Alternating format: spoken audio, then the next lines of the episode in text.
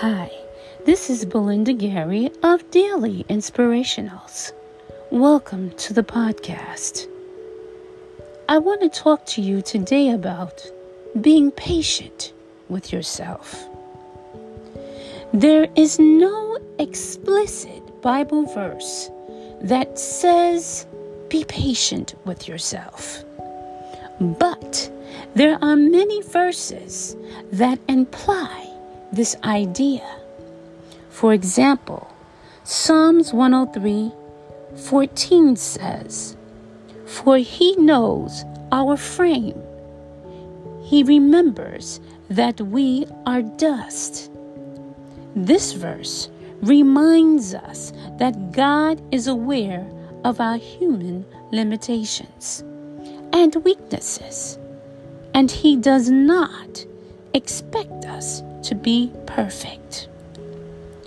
He is compassionate and merciful towards us, and He wants us to be the same towards ourselves.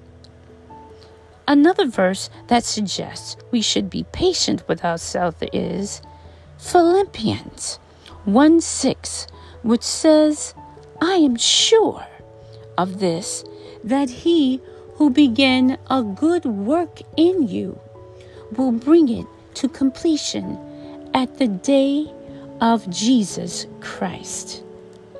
This verse assures us that God is not finished with us yet, and He will continue to work in us and through us until the end.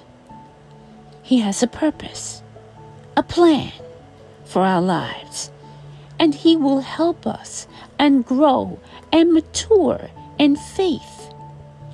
We should not be discouraged or frustrated by our shortcomings, but trust in God's grace and power to transform us. A third verse that implies we should be patient with ourselves is Romans 8 28, which says, And we know that for those who love God, all things work together for good, for those who are called according to his purpose. This verse tells us that God can use everything in our lives even our mistakes and failures for our good and His glory. He can turn our trials into triumphs and our weaknesses into strengths. He can teach us valuable lessons and make us more like Christ. We should not be ashamed or angry at ourselves, but rejoice in God's sovereignty and wisdom. These are just some of the many Bible verses that encourages us to be patient with ourselves. Patience is a fruit of the Spirit. Galatians 5 22 23.